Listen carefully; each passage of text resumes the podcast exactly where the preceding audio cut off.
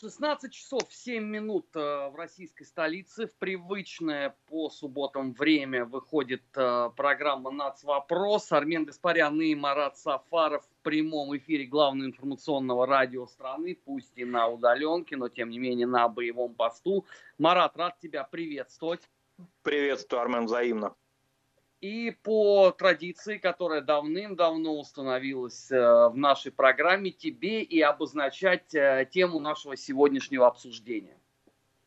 Да, нацвопрос уже вторую неделю подряд анализирует ситуацию в Соединенных Штатах с насилием и мародерством, как изменяется риторика. Мы хотели бы да, на сегодняшний день посмотреть в конце этой уже недели риторика Белого дома – связанная с этими беспрецедентными акциями, а также то, что эти акции плавно, как, собственно, мы это и прогнозировали, перетекать начали э, за Атлантику и э, охватили уже очень крупные европейские города. В частности, на этой неделе события э, достаточно такие масштабные, причем не только связанные с американским подтекстом, но и с внутренними причинами. Происходили и в Лондоне, и в Париже, и вообще в городах, кстати говоря, Британии и других, например, в Манчестере, и в Дублине, и в Берлине и так далее. То есть пошли по всему европейскому континенту. Марат, а, прежде чем мы с тобой э, начнем обсуждать, я хотел бы задать тебе прямой а, вопрос, очень острый. Скажи, пожалуйста, ты поставил э, черный квадрат э, себе в знак солидарности? Я-то просто точно нет, потому что таким упырям и злыдням, как я, не пристал этим заниматься, а вот ты поставил черный квадрат? Нет, я не поставил черный квадрат, и я думаю, что а, ставя этот черный квадрат, те люди в нашей стране, которые это а, сделали, и многие вот из а, в соцсетях я это заметил, да, они, как мне кажется, работают не в память погибшего афроамериканца и вообще не отстаивая действительно реальные интересы меньшинств и те преступления, да, напоминаю, тем преступлениях на расовой почве, которые происходят с регулярностью в Соединенных Штатах, а скорее, как мне кажется, я могу ошибаться, но это мое мнение, потворствует мародерам и насильникам, которые превратили американские города в поле битвы. Знаешь, вот, э, вообще меня, э, конечно, это все безмерно поражает. прежде чем мы с тобой начнем обсуждать э, события там в Соединенных Штатах или в Европе с этими акциями, вот буквально несколько слов о том, что э, происходит в части российского медиапространства вот с публикацией этих черных квадратов. Вот ты знаешь, сейчас понятно, соцсети получили огромнейшее распространение, нельзя сравнивать с тем, что было там условно 15 лет назад. Но вполне можно сравнивать с тем, что было пять лет назад. Вот ты знаешь, когда а, случилась а, катастрофа с самолетом, а, хор Александрова, доктор Лиза, а, другие уважаемые люди тогда погибли. Вот что-то я у всех этих людей, которые тут вот взяли и масштабно солидаризировались э, с э, трагедией неоднократно осужденного по э, таким воровским статьям э, гражданина Соединенных Штатов Флойда, я не видел у них э, трагедии и попыток осмысления э, драмы, которая случилась в России. Э, во время там терактов э, ровным счетом э, тишина звучит. А тут вдруг э, все решили э, проявить э, солидарность. И если там условно я могу понять, когда этим занимаются условно там жители э, какого-нибудь ну, условного Гарлема в Соединенных Штатах, да, где действительно ситуация, мягко говоря, очень далека от благополучия. Но когда этим э, занимается сытый, э, довольный жизнью офисный планктон двухпроцентный российский, вот это меня, право слова, э, очень сильно поражает. Да, Армен, и еще этот офисный планктон, стоит добавить, находится в безопасности. То есть он не очень-то воспринимает всю ту ситуацию, которая происходит в американских городах, а, ну, как бы позиционируя это на себя или на свою семью, или на своих близких, да, потому что понятно, что на него не нападут а, люди, которые, прикрываясь какими-то гуманистическими, как они считают, лозунгами, осуществляют банальное мародерство. В этом смысле для меня была интересная реакция наших бывших соотечественников, которые живут в Бруклине, и которые фактически создали бригады такие, группы самообороны. Мне это, честно говоря, напомнило, вот э, ты знаешь, начало 20 века и вот эти вот такие группы самообороны э, от еврейских погромов в городах Российской империи, там, в Кишиневе, в том же самом в Одессе, в других городах, когда люди защищали своих родных, свои семьи ценой своей жизни, потому что на них нападали, да, и черносотенцы, и другие. И вот спустя более чем век эта ситуация повторяется в Соединенных Штатах, куда предки или родственники этих людей уезжали в начале 20 века именно за национальной справедливостью и равенством. А теперь они в Бруклине, а, собственно, да, в котором очень высокая концентрация русскоязычного населения, как известно, в ряде его частей, люди защищают свои семьи от своих же собственных сограждан. И, конечно, они по части расовых каких-то своих заявлений ну, иногда, да, выходят за пределы политкорректности, потому что они определяют очень многое, а, собственно, каким-то таким народным, дворовым, уличным языком, да, и понятно, что их в эфир CNN никто не запустит. Но, тем не менее, если отшелушить иногда на грани фола их заявления, суть их претензий в том, что государство не защищает их, да, и государство фактически само себя, сама себя унижая, оно оставляет, ну вот просто вот на один на один с погромщиками – а, добропорядочных граждан Соединенных Штатов, и не только их жизни, что понятно, самое главное, но и их бизнес, потому что, ну ладно, Бруклин, ведь какие картины на этой неделе мы видели? Манхэттен, Марат, самый главный, да, улица Нью-Йорка. Марат, я предлагаю подключить да, да, да. к нашему разговору нашу коллегу, аналитика информационно-аналитического портала «Вестник Кавказа» Екатерину Винник, а мы с тобой еще потом обязательно обсудим бизнес-ситуацию в связи с этими программами. Екатерин, приветствуем вас и вам слово. Э, здравствуйте, да. Э, система, дело в том, что системный расизм в практике социальных и политических институтов США – это крайне негативное и распространенное явление, борьба с которым, по сути, ведется на протяжении многих десятилетий, даже столетий. Протестное движение в связи с гибелью чернокожих представителей американского общества – привычная составляющая истории США. Однако очередная волна народного недовольства из-за убийства Джорджа Флойда – достигла небывалых масштабов и охватила не только Соединенные Штаты, но и весь мир в целом.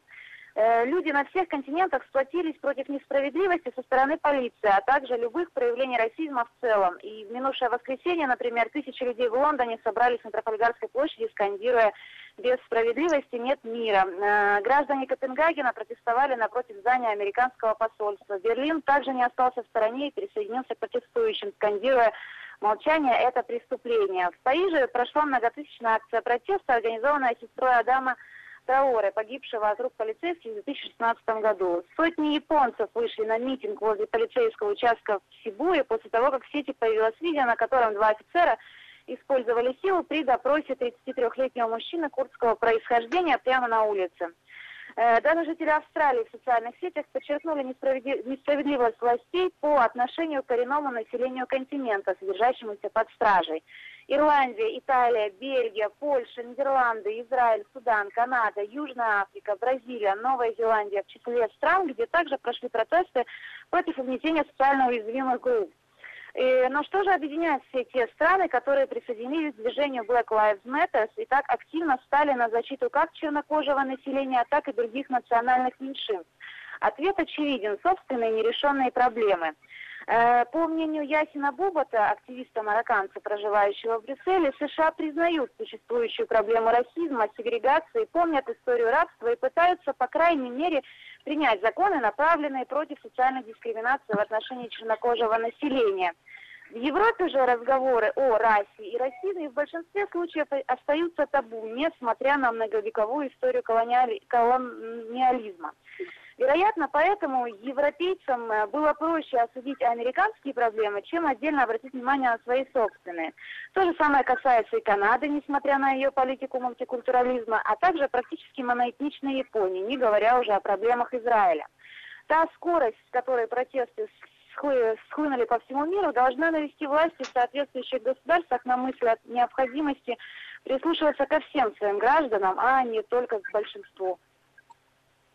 А, спасибо. На прямой связи со студией Вести ФМ была аналитик информационно-аналитического портала Вестник э, Кавказа Екатерина а, Винник. Мы продолжаем э, наш эфир. Марат, я прервал тебя на начале разговора по поводу экономической а, ситуации в ряде американских городов в связи со всеми этими погромами. Да, ну картины, которые приходили с улиц Манхэттена, когда собственники заколачивали досками фанерными а, витрины своих магазинов от погромщиков, мне кажется, это уже какой-то вот а, ну, ниже плинтуса. Это уже за гранью добра и зла в той стране, которая, как мы уже на прошлой неделе подробно обсуждали, а, пытается да, становиться образцом межнационального мира, диалога и так далее, и признает какие-то определенные ошибки и переборы – скорее, да, объясняя это полицейским произволом, как сейчас теперь, значит, вызванным вот этим вот унижением полицейских вообще власти, когда полицейские, а в широком смысле вообще белые люди, так, видимо, это стало уже теперь подразумеваться, должны вставать на колено, да, а, сочувствуя, унижаясь, да, и фактически признавая свою расовую вину и расовую ответственность за это совершенное преступление. Вот это с точки зрения постоянного, да, неусыпного мониторинга со стороны Госдепартамента США, других американских ведомств по соблюдению прав национальных меньшинств, вообще меньшинств а, в других странах мира, но мне кажется, уже абсолютно абсурдно, потому что здесь, если а, добропорядочные, повторюсь, американские граждане, не, а, которых не приводят в полицейский участок, у которых нет судимостей, да, которые не являются наркоманами и так далее, и так далее, они должны защищаться и унижаться перед толпой мародеров, прикрывающимся действительно реально существующими проблемами в Соединенных Штатах, то тогда о чем мы можем говорить? Кстати говоря, оба кандидата, вот уже выявляемых, да, таких наиболее активных а, с точки зрения будущих президентских выборов в Соединенных Штатах, они ведь проговариваются – Действительно, эти два пожилых господина, они воспитаны в иной парадигме. Да, теперь они вынуждены, ну, каким-то образом э, стилизовать, да, свою речь под эту новую идеологию и новую политику. Но несмотря на то, что их юность прошла во времена Мартина Лютера Кинга, тем не менее, они не смогли перестроиться, потому что та среда, из которой они вышли, она все равно, ну, как-то заложила в них такой фундамент их отношений к расовым проблемам. Что я имею в виду? Вот на этой неделе а, были определенные такие, значит, опять подлавливания Байдена на тему того, что он беседовал с нашим коллегой, кстати, да, американским радиоведущим, афроамериканцем. И если ты помнишь, да, он сказал ему, если вы не поддерживаете меня, значит вы не черный. Вот до такой степени. Да, можно, конечно, это объяснять тем, что у Байдена какое-то определенное опять проявление деменции или что-то такое, но тем не менее, как мне представляется, это просто вот эти вот атовизмы, с которыми, в которых в этой картине мира он воспитан. Ну и Трамп там, соответственно, тоже делает определенные оговорки, которые тоже могут свидетельствовать о том, что он а, с одной стороны, может по бумаге что-то читать такое достаточно мемориально-траурное, но с другой стороны, он смотрит на расовую проблему совершенно иначе. Вот эта сегрегация, фактически э, ну, легализованная двумя самыми главными политиками на сегодняшний момент в Соединенных Штатах, она имеет место быть. И понятно, что люди на улице это считывают, если это идет с экрана или из Твиттера или еще откуда-то. Вообще, конечно, вот э, то, что происходит, э, это какой-то э, в определенном смысле сюрреализм 2.0. Это вот все достойно э, кисти э, Сальвадора Дали. Э, потому что э, людей с белым цветом кожи э, ставят на колени э, в Соединенных Штатах. Их избивают и э, требуют от них э, глубокого э, покаяния. Э, вот это вот э, движение э, Blacks Lives Matter, то есть э, черные э, жизни важны, э, превращено просто вот, на мой взгляд, знаешь, вот единственная параллель, которая здесь возможна, это самыми первыми годами советской власти, когда вот таким же образом варварским устанавливали во многих регионах диктатуру пролетариата. То есть здесь просто не по классовому признаку подошли, а по расовому. Но во многом они даже, извините, уже умудрились переплюнуть высокие стандарты Третьего Рейха, потому что там, я напоминаю, государство не делегировало а, никаким штурмовикам а, право на насилие. А напротив, а, оно, государство тщательно следило за тем, чтобы никто а, дополнительно насилием не занимался. Если тебя с этим ловили, тебя тут же отправляли а, в концентрационный лагерь. А, потому что никогда так быть не может. А Соединенные Штаты, напротив, это отличнейшим образом демонстрируют – э, все это время. И тогда у меня возникает вопрос, а это точно вот э, страна победившей демократии э, и либеральных ценностей? Потому что а что в этом подходе либерального? Когда человека просто ни за что избивают э, на улицах, когда убивают полицейских. Ты посмотри, сколько их убито э, за последнюю неделю. Меня поражают эти новости. Э, трое полицейских попали в засаду. Один из них убит выстрелом в затылок. Это вообще что там творится-то? Да, или, допустим, вот меня потряс случай, о нем много говорилось на этой неделе, когда в Луисвилле, да, застрелили владельца барбекю, ресторатора, да, за то, что он бесплатно кормил полицейских. Вот такая ситуация, да? то есть он фактически коллаборационист. Вообще, кстати, вот это вот а, обвинение в коллаборационизме со стороны афроамериканских активистов, оно очень активно стало звучать на этой неделе, то есть помимо преследование людей по цвету кожи, белый значит преступник, белый значит должен каяться, унижаться, стоять на коленях, просить пощады и так далее. Тем не менее, еще появляется другая такая же расовая история.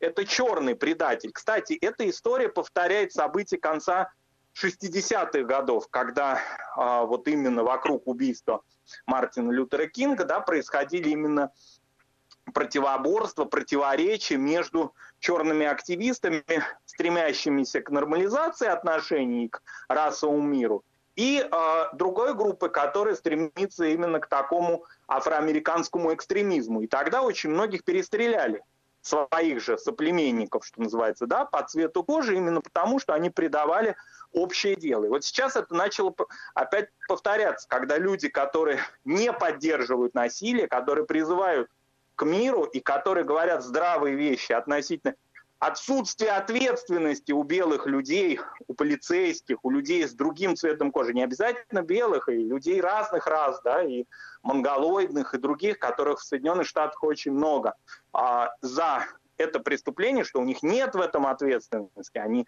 такие же граждане, как и вы, они фактически могут расстаться с жизнью и расстаются уже. На этой неделе такие случаи происходили. Любое проявление лояльности к полиции, любое а, центристское заявление об этом преступлении, да, которое требует еще определенного расследования, но уже сейчас да, стало фактически навешиваться не только на этих конкретных участников события, но и вообще на полицию как класс, как политический класс, да, обвинения, они уже являются фактически обвинениями в коллаборации. Да? Вы предатели общего дела. Я думаю, что это движение, почему оно стало так активно распространяться в Европе, мне кажется, оно будет иметь примерно такую же природу, как МИТУ, вот из этой же серии. То есть теперь европейский политик уже, да, он должен прежде всего, прежде чем порассуждать на национальные вопрос, он должен, по национальному вопросу, он должен прежде всего определить свое отношение к событиям а, в Соединенных Штатах образца мая 2020 года. Он должен определить, какую, какая у него позиция, должен покаяться, должен вспомнить все свои преступления. Не случайно, кстати говоря, кто у нас там очень активно, значит, вставал на колени на этой неделе – а, господин Джастин Трюдо в Канаде. Ты помнишь, когда он на какой-то там вечеринке кому-то там приставал 150 лет тому назад, или кого-то там он до кого-то дотронулся, и потом чуть из-за этого он не ушел в отставку. Вот теперь, для того, чтобы никто не подумал о том, что он, значит, не лоялен к движению, а, фактически этого экстремистскому движению, он, значит, публично, я думаю, что это единственный пока, да, из таких мировых лидеров мировых государств, а, встал уже на колено. Да, он масочку, конечно, одел предварительно, но тем не менее он, значит, все-таки в режиме карантина решил покаяться на всякий случай, потому что могут же, могут же всплыть какие-нибудь заявления от каких-то пострадавших образца там 92-го года или 89-го, когда подросток Трюдо чего-нибудь там кого-нибудь над кем-нибудь подшутил.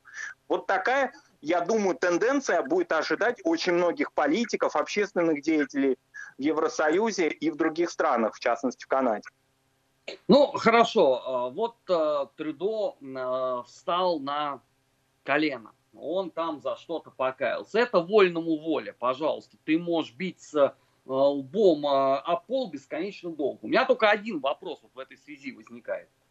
Ну, очевидно же совершенно, что речь идет о достаточно долгой истории расовой сегрегации на территории Северной Америки. Ну, в данном конкретном случае в Соединенных Штатах Америки совершенно очевидно, что это вопрос исторический. В данном случае я вижу старательнейшие попытки историю пересмотреть, а желательнее всего даже переиграть. От того, что вам там не нравятся какие-то а, эпизоды, связанные с историей вашей собственной страны, там, условно, в 19 столетии, от того, что вы будете прыгать до остекленения, до морковкиного заговения сейчас, в 21 веке, по сути ведь ровным счетом ничего не меняется. Если вас действительно интересует э, сложная история с э, межнациональными отношениями в Соединенных Штатах, э, то, извините, никакая конфедерация, э, никакие хижины дяди Тома в данном случае к этому отношения не имеют. А начинать надо с тех проблем, которые существуют сегодня. Ну вот ведь что э, поразительнее всего в этой ситуации что ровно те проблемы, которые действительно стоят на повестке дня с точки зрения межнациональных отношений в Соединенных Штатах сегодня, они ровным счетом никого не парят. Ни Байдена, ни Трюдо, ни вот весь этот сброд, который э, бегает и всех по очереди избивает. Он вообще лежит совершенно э, в другой плоскости. Мы сейчас с Маратом должны будем э, на несколько минут прерваться. Вас ждет выпуск новостей на главном информационном радио страны. А сразу после него мы продолжим э, программу «Нацвопрос». Не переключайтесь. «Нацвопрос» о чувствительных проблемах. Без истерик и провокаций.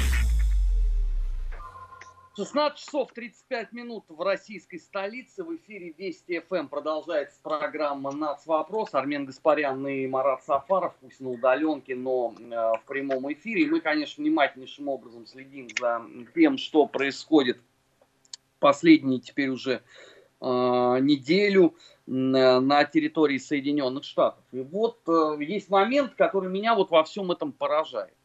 А, вот сейчас а, все, кто только а, может, начинает извиняться перед афроамериканцами. Доходит даже уже до того, что уже гражданам России даже некоторые американские комментаторы запрещают использовать слово «негр», то есть требуют исключительно, значит, афроамериканец. Но хорошо, ладно, это у них там такой собственный приход, ради бога, в русском языке, по-моему, слово негр э, не является ругательным, поэтому его используем. Но меня тут другой аспект поражает. А, ну, вы каетесь за то, что делали ваши пра-пра-пра-прадедушки. Отлично. Тогда надо быть последовательным. И помимо того, что э, Black Lives Matter, вы должны сказать, что Indian Lives Matter, то есть э, начать каяться перед индейцами. Потому что а, Америка устраивала на протяжении столетия геноцид откровенный индейцев. Их э, уничтожали миллионами, у них отнимали все имущество, земля у них отнята американцами, сами индейцы до сих пор э, живут в гетто, но тогда должна быть э, последовательность. Но заметим себе, что этого ведь ничего нету. А есть только вот теперь э, культ э, вокруг э, афроамериканцев. Ну это же абсурд какой-то. Ну потому что у индейцев нет активистов таких на, в масштабах всего государства, да, они не могут транслировать, у них не получается, нет таких ресурсов транслировать свои, значит, печали и страдания своих предков в американские эфиры или в соцсети даже, потому что они не обладают такого рода ресурсами по распространению информации. Ну и кроме того, вообще, да, если вот взять американскую в целом, да, повестку, э, история об индейцах, она вызывает уже такую иронию, как будто это архаика, это было когда-то так давно, что, в общем, не найти уже ни правых, ни виноватых, у этой истории нет а, а, определенного да, продолжения. Хотя по факту, ну если взять, понятно, что люди свободны теперь в перемещении, но тем не менее уровень жизни, и социальные различные аспекты жизни современных индейцев, они, конечно, сильно отстают от жизни среднестатистического американца. Но на эту тему нет агитации, нет агитаторов, собственно. Эту тему никто не будет считывать. У нее нет своих представителей в демократической партии, ее спикеров не пригласят в эфир CNN и так далее. Поэтому здесь разговор будет только на уровне каких-то таких гуманитарных, значит, воззваний. А есть ведь еще один сюжет – гораздо, кстати, более близкий к нам по времени. Это э, дискриминация японского населения Соединенных Штатах в годы Второй мировой войны. Да, Япония враг э, США, да, Япония поддерживает э, нацистскую Германию, ее союзник.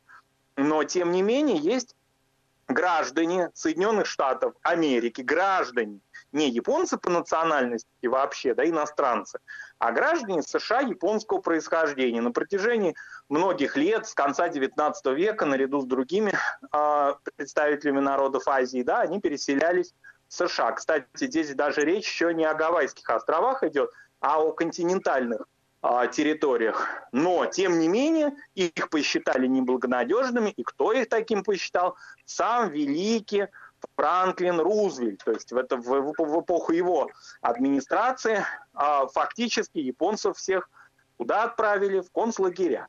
Вот, они там пожили какое-то время, а, перед ними особо никто не расшаркивался, ну а потом, когда война завершилась победоносно а, разгромом, значит, милитаристской Японии, ну их выпустили, потому что теперь они угрозу не представляют. Обвинения им не предъявлялись, или точнее, обвинение было только одно, расовое. Ну вот такие, такого рода эпизодов да, в американской истории огромное количество. Мы еще возьмем сюда события, там, допустим, 20-летней давности или даже чуть раньше, да, когда фактически из уст американских руководителей разного уровня, включая и президента Буша, звучала откровенная исламофобия после событий 11 сентября, когда ну, американцев проверяли на лояльность. Или нынешние ограничения визовые, да, не связанные с карантином и пандемией, а вообще гораздо раньше возникшие ограничения на въезд, на предоставление визы гражданам ряда стран, ну как-то так в, в Америку, но так сложилось как-то, что большая часть из этих стран мусульманские. И мы помним, когда побеждали а, иранские фильмы на церемонии «Оскар», да, представители, режиссеры, видные вообще кинодеятели, которые могли да, свою минуту славы здесь получить, они не приезжали в США, потому что, хотя для них были определенные послабления, поскольку они же такие, ну, белые люди-то, они же кино снимают, их можно пригласить. Но они посчитали, что они не будут играть в эти игры, и они не приезжали в Лос-Анджелес, потому что они считали, что политика Трампа в этом аспекте, она расовая. Так что разные администрации, демократы, а республиканцы, великие президенты, как Рузвельт, или какие-то ничтожные лидеры с точки зрения современного американского избирателя, который тоже любит раздавать оценки своим предшествующим руководителям, они играли в эти игры, и люди, которые пострадали от этого морально, материально, унижали их или убивали их, они, собственно, остались, они никуда не делись. И здесь вопрос только о том, что сейчас эту тему аккумулировали противники Трампа, и они очень активно в нее, и в нее политическое такое наполнение, политическое содержание допускают. А если это брать без какой-либо политической да, риторики, а исключительно из гуманистических целей, как нас призывают всячески, да, вообще весь остальной мир, значит, посмотреть просто на гуманизм и просто, значит, сочувствовать, то тогда давайте просто сочувствовать очень разным эпизодам и очень разным группам, этногруппам США, которые страдали только из-за того, что они не белые. Ну, хорошо, я согласен с тем, что надо проявлять сочувствие. Я с этим никогда не спорю. Я точно так же согласен, что любая человеческая жизнь – это ценность.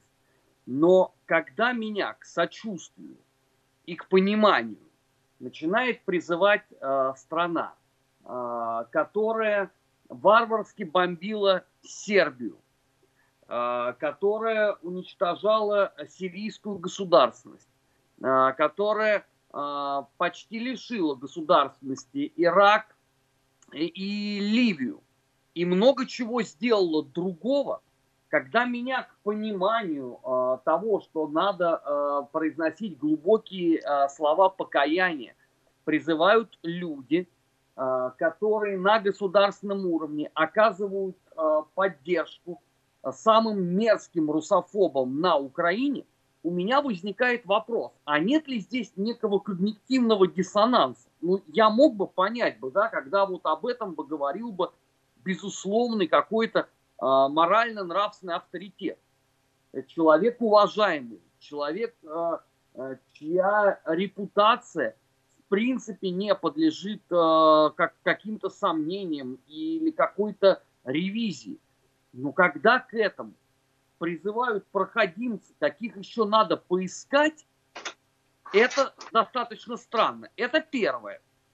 И второе – а, когда а, я в одном из эфиров на этой неделе сказал, что послушайте, мне вообще вот, глядя на это, на все, а, гораздо более близки ценности конфедерации, то я тут же получил традиционное обвинение обычно в нацизме, теперь уже в расизме. Потому что до этого, оказывается, а, мог договориться а, только исключительный подонок, потому что там вот были, значит, одни рабовладельцы, а если Гаспаряну близка а, там условно культура Техаса или Алабамы, то он сам такой же негодяй и мерзавец. Но у меня вот вопрос, скажите, вот вы когда вот эту теорию сложили, а вас не смущает, что в армии северян тоже были рабовладельцы?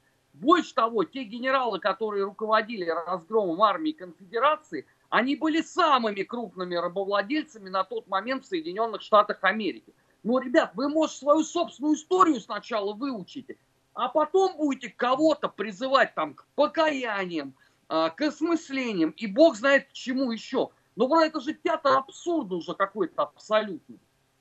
Нет, а, какой-то консолидации исторической да, и идеологической современной в Соединенных Штатах вряд ли произойдет. Мы сейчас видим, наоборот, нарастание этого расового вопроса, да, фактически легализуется новая форма расизма на наших глазах. Да, она легализуется не сейчас, в мае-июне, вот только что началось, это уже давний процесс, но сейчас она приобретает какие-то такие институциональные формы, когда пока за исключением Трампа мы, а, вот только он еще пока да, не дал добро на эту легализацию афроамериканского расизма, да, когда белый заведомо преступник, когда белый заведомо человек второго сорта.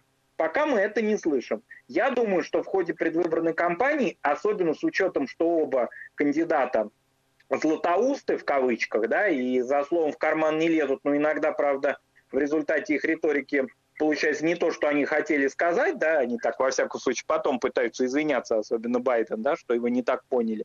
Я думаю, что мы еще очень многое услышим того, что будет использоваться в качестве аргументов а, российскими вот этими идеологами в США, да, которые фактически подняли эту проблему, эту трагедию и используют ее в своих политических и, главное, в то же время уже сюда активно, значит, пришвартовались и откровенно ксенофобских целях. Ну вот, допустим, понятно, что Трампу сейчас придется работать с этой аудиторией в самом широком смысле, и с добропорядочными афроамериканцами, и с экстремистами, и со всеми прочими, дабы э, их угомонить и каким-то образом на свою сторону не то чтобы перетянуть, но во всяком случае градус этот несколько снизить. Он, конечно же, не будет работать с аудиторией целиком, потому что он понимает, что на этом поле он очень слаб. Скорее, как мне кажется, я могу ошибаться, он будет апеллировать экономическим каким-то прослойкам афроамериканского общества, например, к афроамериканцам среднего класса. То есть он будет переводить градус расизма на экономические какие-то вопросы, да, пытаться апеллировать к их экономическим а, сугубо да, а, мотивация. Может быть, вот так он может только единственного зайти в эту группу, зайти в Гарлем, условно говоря. Тогда как Байден объединяет их всячески под общим таким российским соусом. Да? Он вообще их рассматривает как особую расовую группу. И как мы уже в первой половине программы сказали, фактически сам, значит, сегрегирует, кто может быть чернокожим, а кто нет. Ну, то есть совсем так, да, дошли до абсурда. Такой колониальный, значит, дядечка респектабельно, он определяет, ты афроамериканец, а ты нет по степени лояльности к демократической партии. То есть оба дедушки заигрались в расовые вопросы.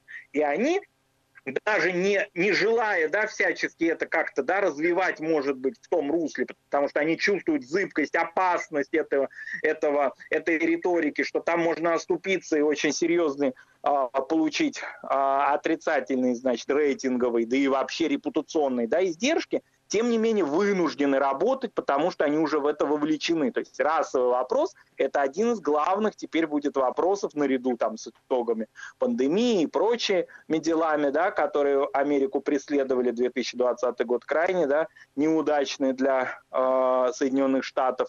А, но расовый вопрос один из центральных. Но главное, что оба кандидата, если мы все-таки считаем, что Байден будет кандидатом, а, они не способны это даже риторически, даже словами как-то определить, а не то, что делами.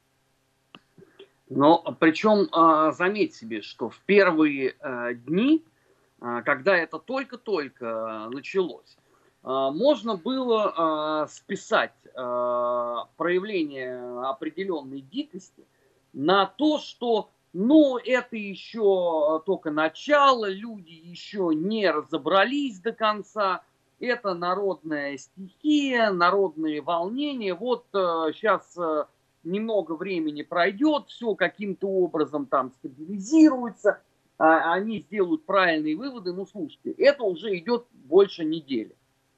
Э, за это время принципиально лучше не стало. А напротив, э, та дикость, которая была характерна в первые дни, она а, не то, что не получила там осмысления какого-то, да, или осуждения, а она, напротив, начинает старательнейшим образом продвигаться дальше.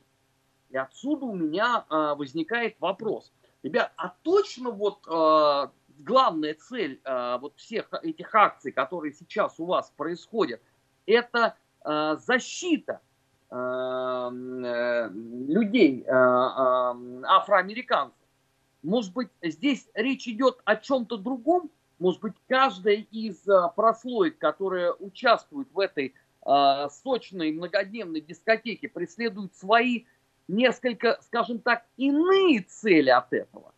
И ты знаешь, чем больше Нет. я смотрю на весь этот движняк, тем больше я э, прихожу к э, мысли, что это ровно так и есть, к сожалению. Да, никакого э, умиротворения, конечно, и защиты чьей-то, да, и каких-то гуманитарных целей здесь уже давно никто не преследует. А с самого начала это цель одна, это агрессия и насилие, и кто-то сюда добавляется. Мне, конечно, очень меня умиляли, значит, наши соотечественники, не соотечественники в широком смысле, а вот прямо наши сограждане, которые в соцсетях рассуждали, значит, о том, что вот к этим протестующим а, присоединились мародеры, они никакого отношения к протесту не имеют, они, значит, преступники, а протестующие – это замечательные все люди, и мародеры дискредитируют вот эту великую идею защиты афроамериканцев, вообще защиту на расовой почве и против дискриминации, что вы отделяете одно от другого. Но, к сожалению, а, я все-таки, ну, в силу своей профессии, должен доверять прежде всего очевидцам, а очевидцы говорят о том, что мародеры и протестующие слились в экстазе уже в первые дни. И отделить одно от другого было очень трудно. Да, первоначально вышли активисты, безусловно, тут нельзя ничего а, противоставить, противопоставить этому. Ну, практически уже на вторые сутки активисты и мародеры это стало синонимами.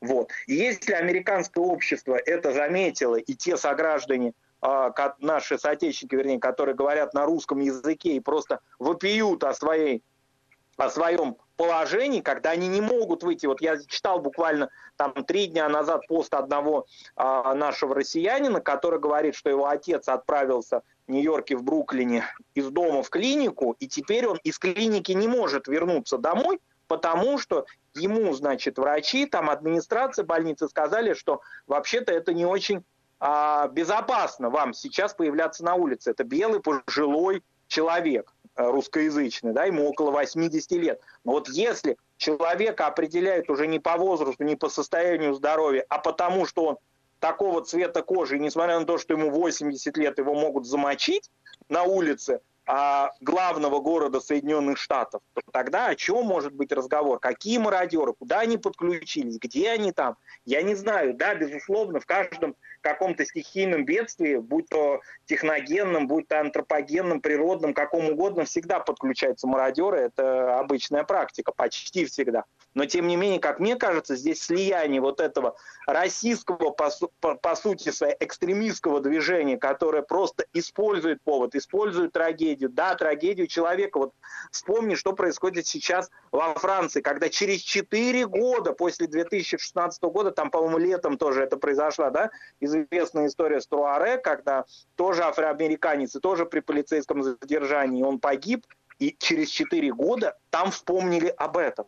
То есть оказалось, что 4 года что, желтые жилеты просто бегали со своими социальными значит, целями, а теперь мы значит, жилеты сняли и начали заниматься тоже определенным образом нацвопросом. Ну, замечательно, но только в, в, во Франции есть масса других такого рода примеров российских, которые происходили не 4 года назад, а в прошлом году, а в позапрошлом году когда Францию охватила волна антисемитизма какого-то страшного, звериного, средневекового, когда людей, пожилых людей, а, вообще не важно какого возраста людей, не важно какой национальности, да, их убивали, но именно из-за их этнической принадлежности. То есть, оказывается, какие-то истории, они специально зажигаются. То есть, они уже, казалось бы, по ним определенные есть и правовые э, итоги, да, когда есть определенные, определенные выводы и наказ, наказания последовали. Тем не менее, их вытаскивают из этого архива да, уголовных дел и опять пере, переносят на улицу. Вот во Франции, например, несмотря на